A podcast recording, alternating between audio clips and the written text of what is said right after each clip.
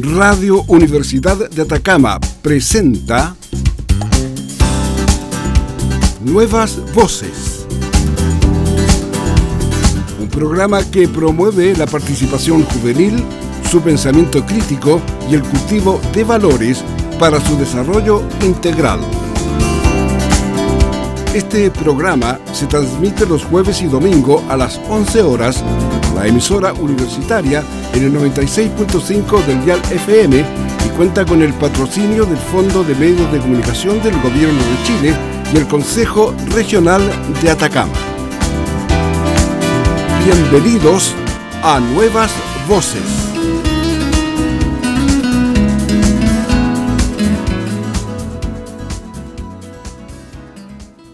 Amigos y amigas, aquí estamos una vez más en el programa Nuevas Voces de la Radio de la Universidad de Atacama. Hoy nos encontramos con nuestro profesor de literatura, don Gabriel Ogranza. Hola, muy buenas tardes, gracias por la invitación. Y también nos encontramos con una excelente amiga y compañera, Sofía Naranjo. Hola, buenas. Eh, el tema que nos acomete hoy es eh, poesía, esta mm, forma de escribir tan particular y tan hermosa, este arte tan quizás hasta menospreciado por la sociedad de hoy en día. Y hablando con este mismo tema, eh, queremos también conversar sobre ahondar un poco en la poesía cupiapina y contemporánea en sí.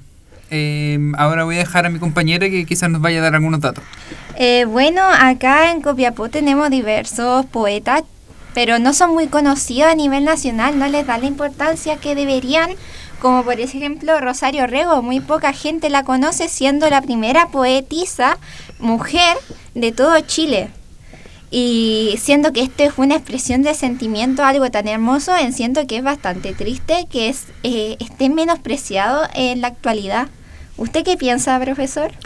Eh, es muy curioso que señale eso, Sofía, porque mm, cuando yo llegué a estudiar a Valparaíso, yo soy oriundo acá de Copiapó, allá en la Universidad Católica de Valparaíso yo conocí a Rosario Rego en las clases de allá. Acá en Copiapó nadie, ningún profesor, escasamente algunos escritores quizás la conocían, pero hoy en día Rosario Rego está siendo releída según ciertas claves eh, feministas de lectura, lo cual está súper bien, es una figura que hay que rescatar del olvido, porque eh, sin ir más lejos podemos llamarla como una de las primeras intelectuales de nuestro país, una de las primeras mujeres que accedió a la educación superior, que publicó en eh, distintos artículos en distintos diarios, es decir, fue una mujer que fue partícipe del mundo intelectual del siglo XIX, con todas sus letras y con todo lo que ello conlleva. Eh, que la criticasen, eh, que la invitasen. De hecho, fue el mismo José Victorino Lastarria, eh, rector de la Universidad de Chile, quien a ella la invitó a formar parte del Círculo de Bellas Artes de allá. Me encanta porque ella fue una gran feminista para la época, firmando todos sus poemas como una madre dando a entender, no su nombre, porque si no podría ser gravemente más crítica de lo que ya estaba, eh, incluso maltratada. Eh, entonces ella firmaba como una madre para que nadie supiera su verdadero nombre y quién era, pero siempre dando a entender de que ella era mujer y que ella estaba escribiendo tal cosa. Oh, sí, en realidad es bello el seudónimo que, ah, que tenía ella en sus primeras publicaciones, lo cual también es curioso porque cuando murió Rosario Rego, es, bastante curioso. Ella murió, si no me equivoco, eh, el 21 de mayo del año 1879. Que si no me equivoco será ese el día del combate naval de Iquique. Sí, cuando estaba Diego. Cuando estaba su hijo combatiendo, su hijo murió en el combate naval de Iquique, en la famosa eh, prosa, la gesta heroica de Arturo Prat, por supuesto. Y ella murió el mismo día que su hijo. Como que algo algo en el mundo le partió el corazón y la terminó por, por eh, llevársela al lado de la muerte. O sea, también hasta el final de sus días fue una madre. Muy poético también el final, ¿no? Es como morir junto a su hijo el mismo día. Sí, y, según lo que sé, hay una leyenda urbana, no está concretamente como verificada, obviamente, pero decía que cuando Rosario Rego iba a fallecer, o sea, estaba falleciendo, ella dijo, Diego se hunde, Diego se hunde, dando a entender de que el barco en el que Diego estaba se estaba hundiendo. Claro, eh, sí, es, un mito urbano de las últimas palabras de Rosario Rego. De todas maneras, hay muchos mitos en la literatura, de, en todas las culturas, en todas las latitudes, suelen haber escritores que al momento de morir eh, siguen anotando cosas o murmuran cosas y piden que las anoten y eso igual es curioso, es como una mm, lapicera que se le está acabando la tinta, pero no deja de manchar. Y bueno, pasando en un tema más fuerte, usted mismo es escritor. Eh, no sé si nuestra audiencia estará, pero eh, ¿nos podría dar algunas claves, algunos, no sé, ¿cómo se dice esto? Eh, Tips. Unos tips, etcétera. O desde su experiencia, ¿no? Como la voz de la experiencia. ¿Qué aconsejaría a la gente más joven que eh, dice yo escribo poemas, pero me da vergüenza, por ejemplo, publicarlos, mostrarlos al mundo? ¿Cómo afrontar eso? Bueno, eh, yo he ido aprendiendo en realidad que el consejo más valioso es cuando uno está escribiendo, cruzar la vereda, no solo escribir, lea, lea, lea, lea mucho, lea todo lo que pueda, todas las poéticas, toda la prosa que pueda agarrar, porque al final eso es conocimiento del mundo, es poder eh, ver eh, otras formas de escritura y también dejar de creer por un momento que lo que yo estoy escribiendo es original, también quitarse de lado eso quitarse de lado la idea de que la poesía es solamente personal. Esto claramente no es una idea mía, es una idea que tiene el poeta Gonzalo Millán, que en paz descanse, que era una idea de otro poeta que creo es estadounidense, Wallace Stevens, que plantea la poesía como algo que no es personal. A nivel escolar siempre se enseña la poesía como algo muy sentimental, muy cargado al mundo exterior, perdón, al mundo interior, y es lo contrario. Eh, yo siempre trato de enseñarle a mis estudiantes que la poesía, si sirve para algunas cosas, es también para mostrar el mundo que está afuera, el mundo que nos rodea. Si no, por ejemplo, vamos para atrás la historia de la literatura. La Odisea, uno de los poemas más increíbles que ha existido en la historia de la literatura, planteaba la, al final la historia de un pueblo, la, la, la historia de los aqueos que vendrían siendo los griegos. Entonces, eh, todo eso miraba hacia afuera y al mismo tiempo se miraba hacia adentro. Ulises el astuto veía sus faltas, veía que estaba todo complejo, todo enredado para él por culpa de los designios de los dioses. Y eso también entabla otra cosa, que igual la poesía como algo sagrado. Eh, poder situarse desde esa forma, creo que es bello porque, y esa otra idea, lo de la belleza, porque nos permite pensar la poesía como algo vivo no como algo que solo existe cuando la escribo. Hoy en día incluso yo a veces voy caminando por las calles y mi ejercicio siempre es tratar de encontrar dónde puedo pillar un verso. Y esto es muy relativo, puede ser entre lo que dice la gente en la calle, entre las imágenes que voy viendo, porque al final la poesía es pura imagen, es tratar de crear imágenes con palabras. De hecho, tiene bastante sentido. Por ejemplo, una anécdota personal. Normalmente la gran mayoría de los poemas que he escrito eh, o versos eh, han surgido caminando por la calle o en acciones que a la aparente vista podrían parecer banales, como por ejemplo tomar una ducha, etcétera. Y a veces surgen igual buenos versos, los pensamientos, las reflexiones. Eh, yo creo que va por ese lado. También desde mi punto de vista personal, eh, yo también cuando escribo lo hago a través de una reflexión. Que una reflexión es lo que me hace ver, oh, esto es así, o este es mi punto de vista al respecto. Y ahí como que voy eh, escribiendo la poesía y finalmente, como usted dice, está todo conectado. Lo que uno siente más el exterior de lo que está conectado contigo es como ese vínculo emocional que existe, ¿no? Sí. Entre lo que ves y lo que sientes. Es como un limbo. Claro, está el exterior, el interior. Mundo interior hacia afuera. La poesía. Claro, es tratar de. No sé, la poesía quizás podemos verla como un eco desde hace muchos años que nos llega por rebote. Y así por eso sigue leyendo poesía, sigue escribiendo. Siguen apareciendo nuevas voces, por ejemplo, que van tratando de configurar una forma de entender el mundo. Yo personalmente como tip, eh, escríbanlo todo, todo, todo, todo. Tengan siempre libreta a mano. Yo tengo distintas libretas. Tengo mi libreta para escribir crónicas, tengo mi libreta para escribir poesía, mi libreta para escribir cuentos. Esa es la, esa es la más peladita porque eh, no, no escribo muchos cuentos, no me salen, no me salen a la primera. Me cuesta la verdad. Eh, tengo mi libreta para frases que me gustan, que voy anotando tengo mi libreta para pensamientos, tengo mi libreta para salir a la calle y mi libreta para estar en la casa. O sea, podemos pensar que en realidad la escritura a mí se me da por todos lados. Podría ser incluso un adicto a esto, porque al final es un registro del mundo. Es un registro y es mi forma de devolverle al mundo lo que él me ha dado.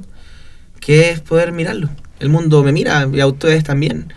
La poesía puede ser una forma de reconstruir el mundo. O por el contrario, como han tratado de hacer otros poetas y otras poetas, de deshacer el mundo a pedazos. Fuerte reflexión, ¿no? Sí, igual siento que es bastante bueno lo que usted dice sobre eh, mantener como esa historia de lo que usted vivió, porque actualmente, si es cierto, tenemos bastante información en Internet, no se compara ante el pensamiento o la visión de una persona ante tal cosa. Sí, pues.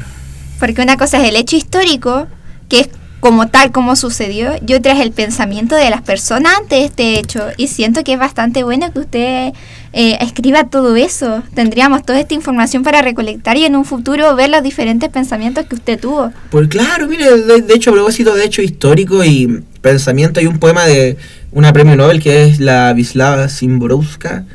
Un poco complejo su nombre, en realidad son nombres de tierras gélidas. Eh, Vislava tiene un poema que se titula, eh, si no me equivoco, eh, La sonrisa de Hitler. Y puede ser un, tema bastante complejo, pero se sitúa desde una imagen de un pequeño niño, de un niño chiquitito, y se empieza a preguntar de quién será este niñito, eh, qué querrán sus papás que sea. Y bueno, al final se dice en el poema que era una imagen del pequeño Adolf Hitler. O sea, una de las personas más nefastas de la historia de la humanidad también tuvo su lado Inocente. su lado inocente. Y la poesía también busca otras formas de ver el mundo, de tratar de o ver luz o ver oscuridad, depende de cada poeta. Eh, cada poeta puede tener su propio proceso creativo, su propia forma de, de ver el mundo, o de oírlo también, o también de palparlo. Eh, no hay que pensar solo que la poesía está en los textos, esto lo dice Roque Dalton, un poeta salvadoreño increíble que fue asesinado por, por agentes políticos de su país, que eran de su mismo partido más encima. Eh, una psicosis increíble en los años 20 de la, la política del amigo y el enemigo, que él lo llevó a ser asesinado. Hasta el día de hoy la izquierda salvadoreña no, nunca se ha podido quitar el hecho de que asesinaron a Roque Dalton. Entonces él escribió esto, poesía, discúlpame por haberte hecho entender que no estás hecha sola de palabras. O sea, eso puede abar- abarcar un montón de cosas. Existe lo que es la poesía visual. Hoy en día ya están los videos poema también. Y al final esto cabe, pregun- cabe preguntarse una vieja pregunta. Eh, ¿Qué es poesía? Cualquiera que, les- que trate de responderla se va a caer de bruces porque hay muchas respuestas. Eh, hay un consenso, por supuesto, de que la poesía es la expresión escrita del género lírico, eso ya es de diccionario, de Wikipedia. Pero la poesía en realidad vive muchas cosas. Eh, no sé, hay un poeta eh, chileno, Mauricio Redolés, que escribe un poema citando las voces de un entrenamiento de fútbol para niños. Y dice, dale, dale, pégale, pégale, cortita, no le crea, no le crea. Y recrea las voces. O hay otro poeta, Juan Carreño, que recrea las voces de una protesta. Y ese ya está plagado de insultos al, al gobierno, al Estado. Y entonces la poesía también ya se hace como algo que no es solo personal, como les decía, sino que también es colectivo y nos puede eh, ayudar a comprender las experiencias de, de muchas personas y la experiencia es algo totalmente complejo. Creo que por ahí puedo ir reflexionando también. Por ejemplo, a mí siempre me ha gustado eh, relacionar la, fo- eh, la fotografía analógica con la poesía en ciertos momentos, porque al fin y al cabo la fotografía analógica se basa en eh, escribir con luz, porque es literalmente un rollo fotosensible que tú abres por un momento el obturador y se captura esa imagen, ese momento tan específico. No es algo tan digital, es algo real, porque la, la luz se queda plasmada en ese papel, en ese, en ese carrete. Y me gusta compararlo con la poesía porque la poesía te permite escribir tus pensamientos, tus reflexiones.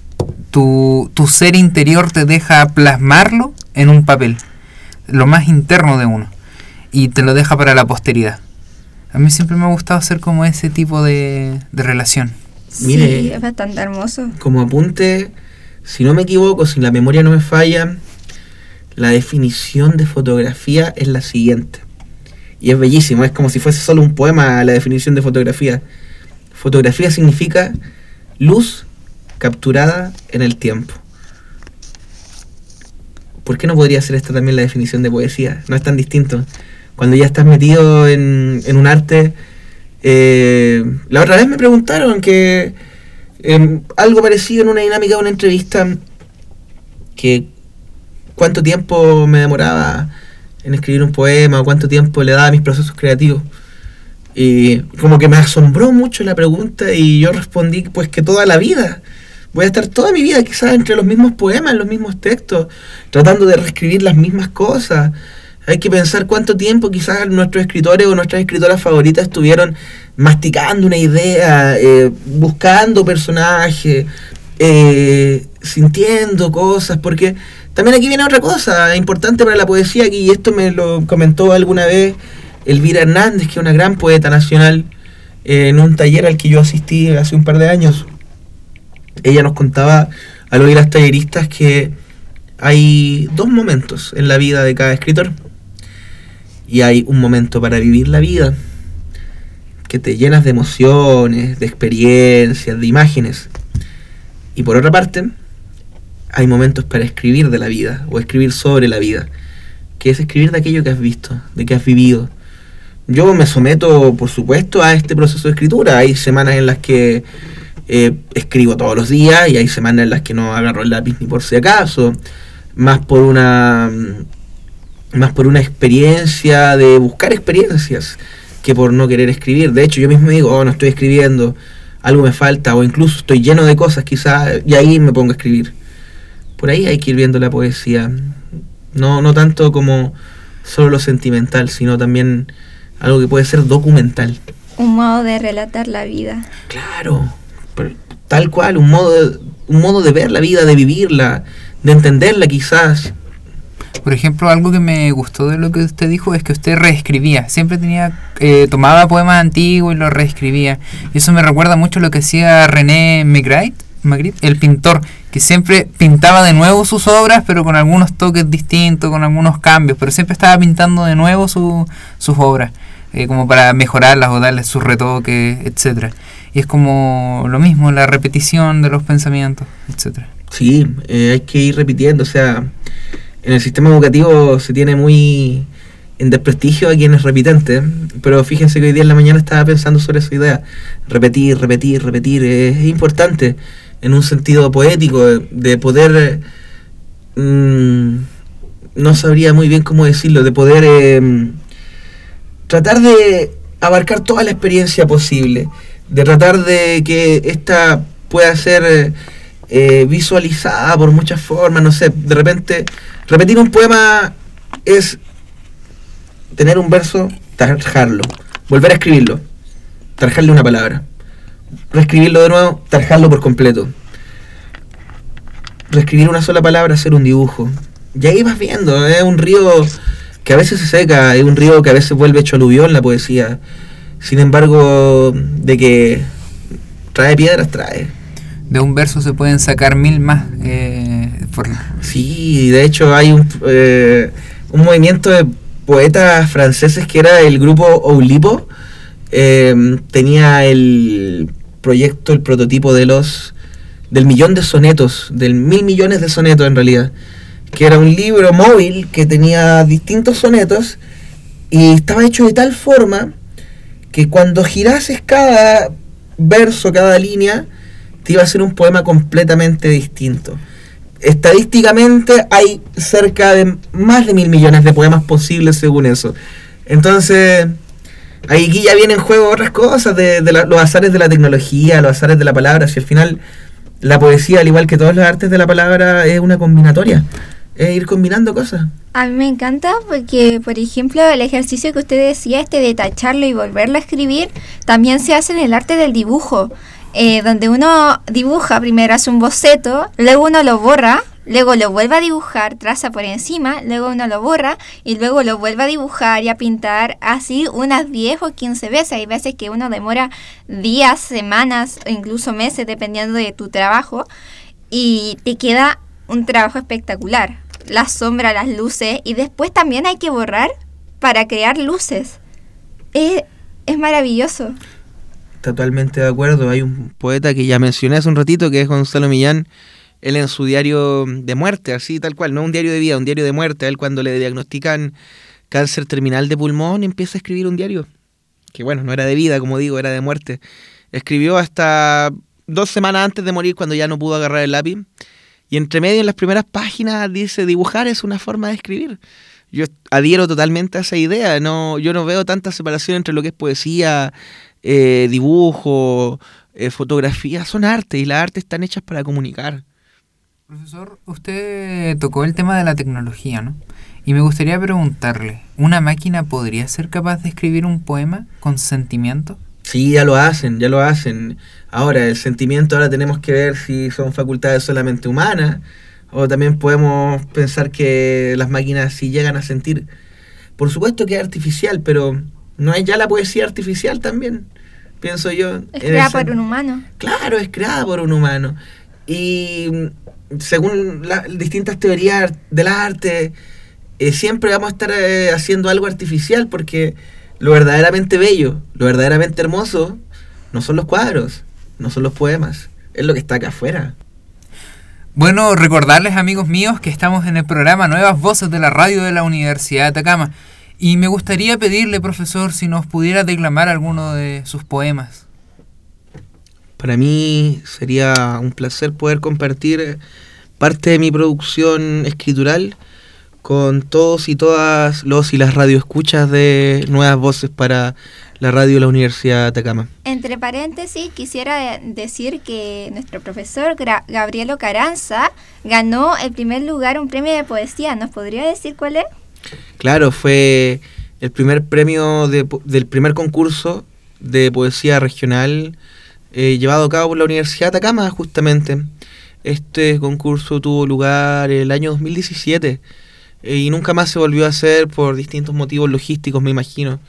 Pero fue bello. Eh, nunca pensé ganar nada en literatura. De hecho, muchos amigos más viejos me han hecho reflexionar sobre desconfiar de los premios, de las becas y de escribir a pesar de haberlo ganado, escribir a pesar de eso.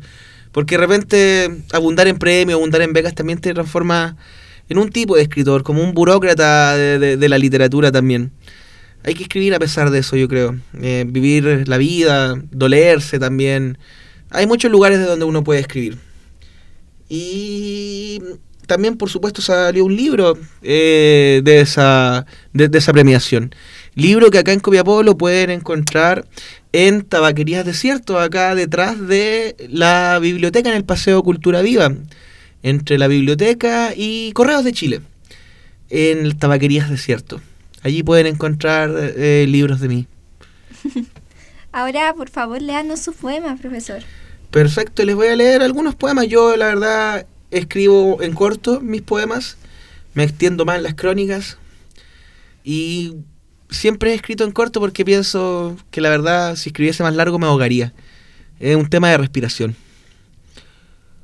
Estos son de un poemario llamado Doméstica, que está en trabajo ahora. Población.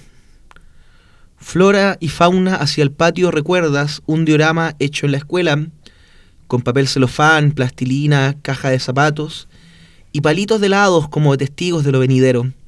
El ensayo de la teoría evolutiva, el poblamiento americano, la sedimentación, una toma de terreno en la ficción de la casa propia. Río. Ella se entristece por la noche. No río, no sudor. Otras aguas acarician su rostro. En el ángulo oscuro de la habitación, bruma, brama, su pena, la puna, la apura, no ríe, no suda, solo llora el margen entre quien era y quién será. Conflicto. Hacia el patio Paloma versus Aguilucho. La poesía, el movimiento, la vida sigue, pero persiste la muerte. La paloma repite, una bandada triste asegura el retorno a casa. El aguilucho ensaya la diagonal, alarga su trayectoria y cae. Por eso, la pluma tarda en ser digerida. Temporal. Hace días no escribes un poema. No le debes nada a la poesía, pero hace días no escribes un poema. Y eso te atormenta, aunque sepas que hay momentos para gritar y callar bajo el níspero de la casa.